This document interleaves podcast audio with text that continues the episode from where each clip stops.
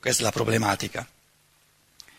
Con ciò l'uomo stesso si inserisce nella contrapposizione fra spirito e materia, e tanto più deve farlo in quanto il suo corpo appartiene al mondo materiale. Quindi spirito e materia non è soltanto io qui, spirito e materia il mondo, ma in me stesso c'è, in quanto io sono un essere pensante c'è lo spirito, in quanto ho un corpo c'è il mondo della materia. Quindi il mondo della materia ce l'abbiamo dentro noi stessi. Aggiungiamo che la neurobiologia o le scienze naturali moderne, l'autoesperienza dell'uomo moderno, siccome l'umanità è diventata sempre più materialistica, cioè il mondo della materia è diventato sempre più forte nel suo modo di imporsi, e lo spirito umano, per peccati di omissione, come dicevamo ieri, è diventato sempre più esile, l'autoesperienza normale dell'uomo d'oggi è il mio corpo è molto più essenziale a me che non il cosiddetto spirito, perché ciò che chiamiamo spirito o coscienza è in fondo una produzione, qualcosa che salta fuori dalla combinazione dei geni, dalla realtà biologica. Quindi l'uomo d'oggi nel suo essere, come autoesperienza di partenza, come inganno di partenza, con il compito di disingannarsi, è che fa l'esperienza di dire no, reale in me è la biologia, reale in me è il mio corpo, con tutto quello che...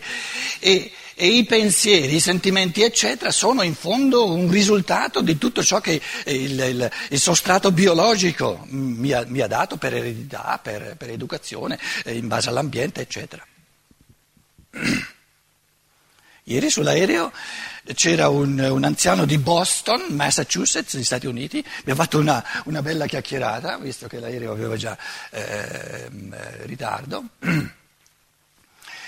e lui diceva, proprio interessantissimo, diceva, sì, in effetti io sarei molto più contento se dopo la morte restasse qualcosa, però la mia testa mi dice no, non resta nulla. Allora il suo cuore gli diceva... sarebbe bello se restasse qualcosa, però la sua testa di scienziato gli diceva no, non resta nulla, una volta che il corpo è via, che ti resta? Nulla. E io gli dicevo, ma allora come la risolvi? Staremmo a vedere. Per ora me la godo la vita, no? Io diceva, sono stato fortunato perché avrà avuto tra i 70 e gli 80 anni, no? C'è gente che muore piccola pure che una vita tribolata, io ho avuto abbastanza fortuna, no? Quindi c'è questo essere presi, anche nell'attività, essere presi dal mondo materiale, ci sono tante cose da fare, per cui il cosiddetto spirito è stato messo molto in secondo piano. Se addirittura ancora se ne parla o lo si ritiene una realtà. Quindi questo cosiddetto inganno è diventato talmente esistenziale che è l'essenza dell'autoesperienza dell'uomo d'oggi. Quindi l'autoesperienza dell'uomo d'oggi è per essenza un inganno, l'inganno fondamentale che la materia sia realtà e il cosiddetto spirito sia un effetto della materia, però non ci possa essere senza la materia. E io aggiungo soltanto, va benissimo che ci sia questo inganno di partenza, se però lo interpretiamo come compito di disingannarci, a meno che uno dica, l'abbiamo già fatto ieri sera, l'esercizio, no, a me sta bene così.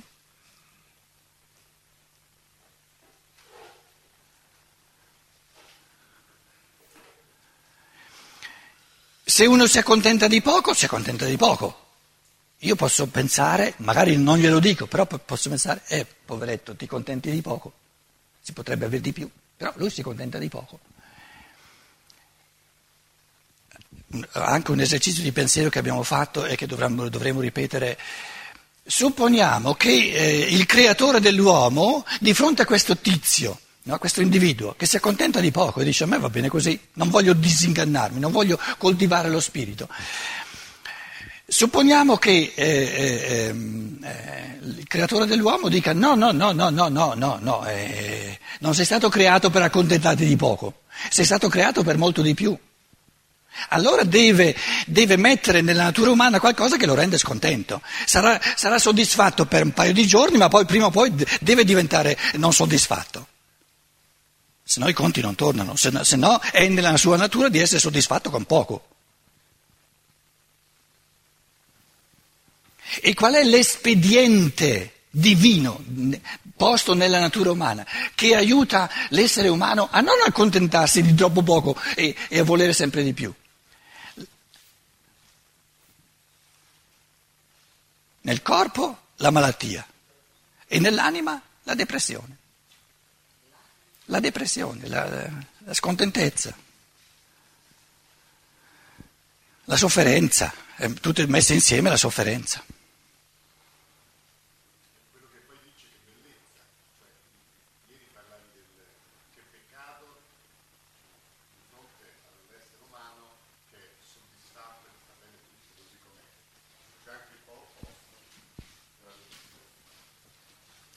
Capito? Prima c'era la femminuccia, niente, non può parlare, invece il maschietto. Capito? Vero che l'hai pensato?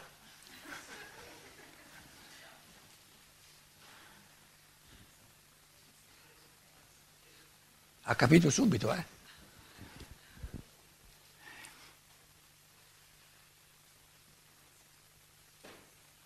Non era una cattiveria, era soltanto per dire...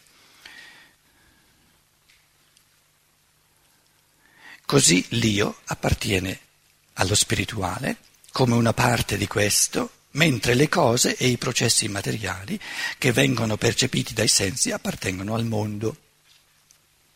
Tutti gli enigmi che si riferiscono a spirito e materia, l'uomo deve ritrovarli nell'enigma fondamentale del suo proprio essere. Lo spirito in me, la materia in me.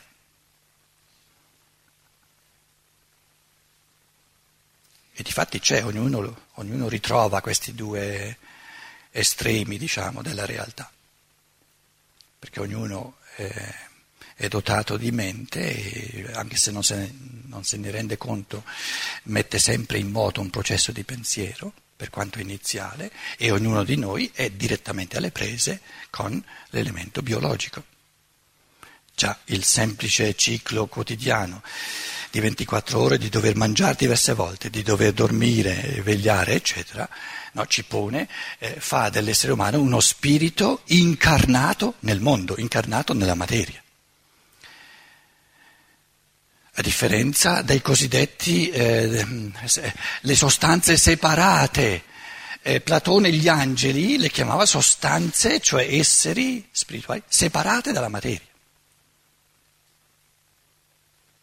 Anche Tommaso d'Aquino ha tutto un trattato, no, sugli spiriti angelici come spiriti separati dal mondo della materia. Quindi lo spirito umano è l'unico, per gli animali, le piante e le pietre non sono spiriti, lo spirito umano è l'unico spirito che vive dentro all'elemento della materia. Di questo tipo di esperienze i cosiddetti angeli non hanno un'idea, non sanno cosa sia, perché sono spiriti puri. Quindi io e mondo, tutti e due sono dentro di noi. Non ho bisogno di guardare fuori da me per trovare il mondo. Lo porto proprio, questa interazione. Già pensiamo alla neurobiologia degli ultimi 10, 15, 20 anni. Praticamente... il sostrato del cervello con tutta la sua complessità delle sinapsi eccetera eccetera eccetera, no? Il tutto viene interpretato tra interazione fra fattori di coscienza e il sostrato del cervello in quanto sostrato percepibile, in quanto sostrato ponderabile materiale, con l'interpretazione comune che il sostrato del cervello con tutta la sua realtà neurobiologica percepibile, quindi di materia ponderabile, è la realtà causante e tutti i fenomeni di coscienza sono l'effetto, non l'opposto.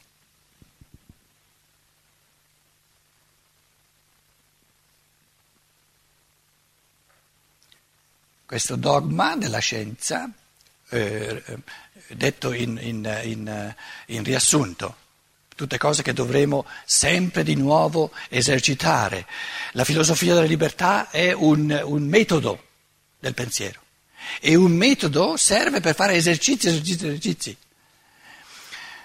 La metafora del metodo è proprio importante, perché quando uno vuole imparare a suonare l'armonium, tempi miei, o il pianoforte, c'è il metodo. Il metodo è pieno di esercizi più facili, poi sempre più complessi. Il senso del metodo è di imparare gli esercizi a memoria, no, è da stupidi. Man mano che tu fai e rifai gli esercizi, poi dimentichi tutti gli esercizi e sai suonare. Man mano che tu fai e rifai tutti gli esercizi di pensiero che sono in questo metodo, ed è il metodo più bello che ci sia, più consono, più adatto che ci sia per imparare l'arte del pensare, tu poi dimentichi tutti gli esercizi che hai fatto, perché lo scopo non è quello di imparare nuovi esercizi e non imparare, e impari sempre meglio a pensare, e più sai pensare tu stesso e poi meno hai bisogno del metodo. Casomai lo puoi scrivere tu un metodo. Quindi la filosofia della libertà raggiunge il suo scopo quando l'individuo è capace di scrivere a lui. A libro chiuso però, non copiando. Quindi non mi dite sì però tu questo l'hai già detto. Sarebbe come dire, no, io questo esercizio che sta a pagina 5 l'ho già fatto. Sono esercizi che vanno sempre di nuovo ripetuti. E non è il ripetere che è importante, è che ogni volta sarebbe bello se ognuno di noi facesse l'esperienza, sono andato un pochino più avanti, sono diventato migliore, lo so fare da me. Però l'esercizio è lo stesso che c'era a pagina 4, lo stesso che c'è a pagina 10.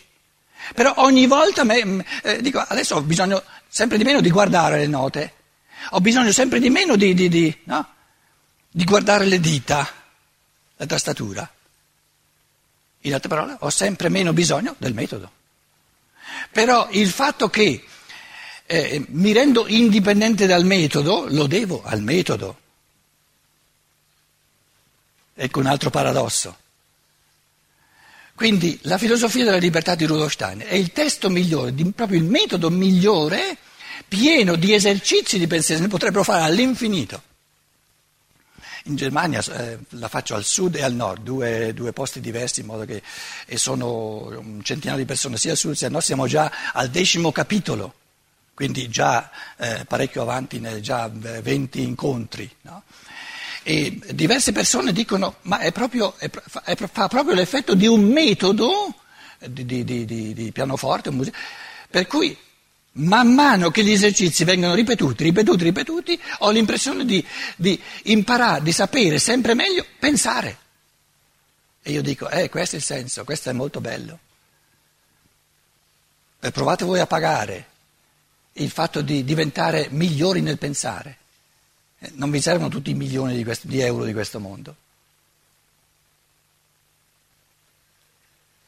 perché è quello che desidererebbe ogni essere umano, di essere sempre più bravo a pensare, che è l'arte di tutte le arti.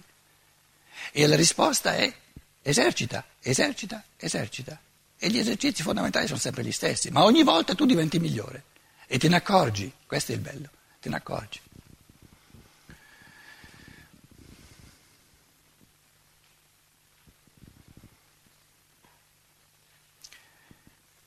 Tutti gli enigmi che si riferiscono a spirito e materia, l'uomo deve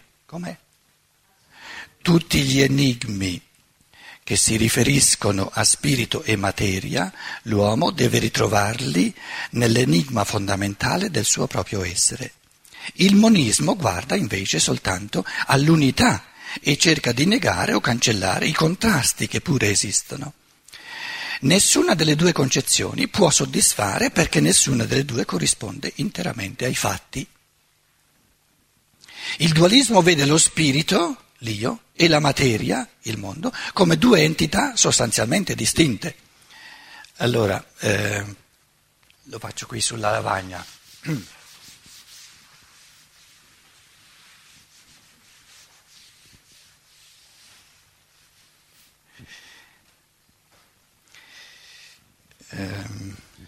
Voi prendete, come dicevo, c'era un bel gesso grosso, eccolo qui, prendete tutto quello che io qui faccio come un esercizio.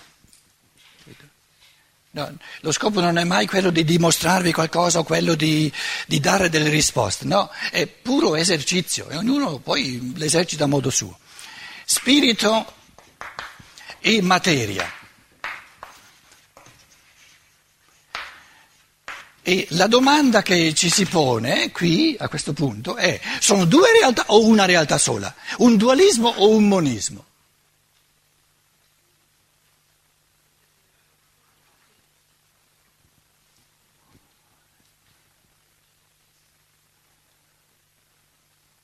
Se vuoi ti posso dimostrare che sono due realtà e te lo posso dimostrare. Se vuoi ti posso dimostrare che sono una realtà e te lo posso dimostrare.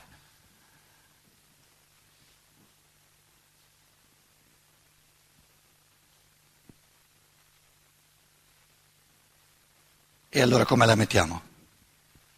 Sono due o sono una?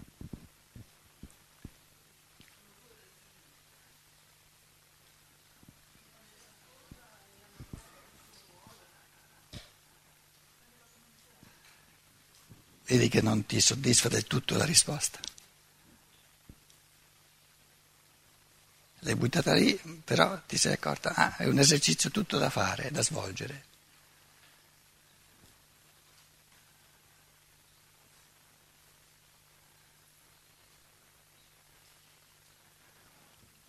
Se io dico, sono una realtà, manca il divenire. Se io dico, sono due realtà, manca il divenire.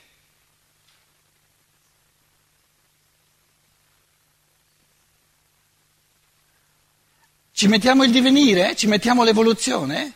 Ci mettiamo l'esercizio della libertà? Allora diciamo, dentro all'autoinganno della coscienza umana sono due realtà diverse, per avere il compito evolutivo di renderli sempre di più una realtà sola, ma non lo sono in partenza nella coscienza umana. Sì, però a me non interessa come le faccende sono nella coscienza umana, mi interessa come le cose sono in sé e per sé. Le cose in sé e per sé sono aria fritta, perché non esistono. L'unica cosa in sé reale è l'uomo, punto e basta. E nell'uomo, nella sua autoesperienza, in partenza, io e mondo sono due realtà distinte, contrapposte, distanti. Però l'uomo dice, no, non mi va che resti così, non sono soddisfatto se resta così. Sento in me questo eros conoscitivo, questo anelito del pensiero, questa scissione, a cancellarla e a fare sempre di più, sempre di più, sempre di più, sempre di più, sempre di più una unità. E allora devo recepire nel mio spirito, lo spirito sono io, in quanto pensante, io che penso.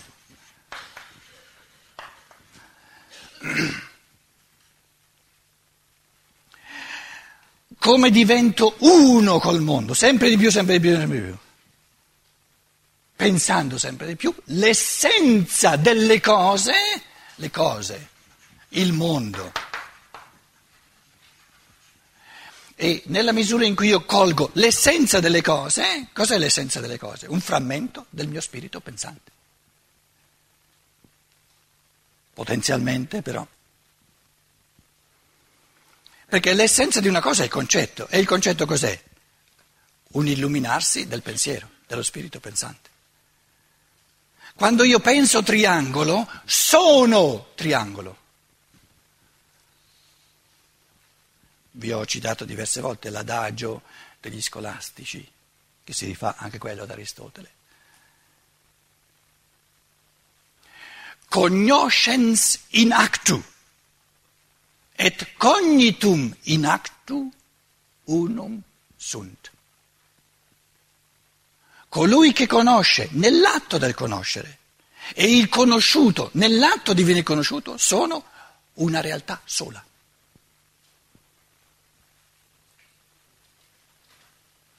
Com'è? No, tutt'altra cosa. Cartesio non era uno scolastico, ma tutt'altra cosa. Perché Steiner arriverà il cogito ergo sum, la filosofia della libertà. Steiner poi lo catapulta e dice sarebbe più giusto dire cogito ergo non sum. Quindi lasciamo stare. Quindi l'intuizione del pensiero che coglie un frammento di mondo, un frammento di materia, la realtà delle cose, è la forma suprema di comunione, di unificazione. E quindi anche quella che a livello del sentimento, dell'amore, dà più gioia.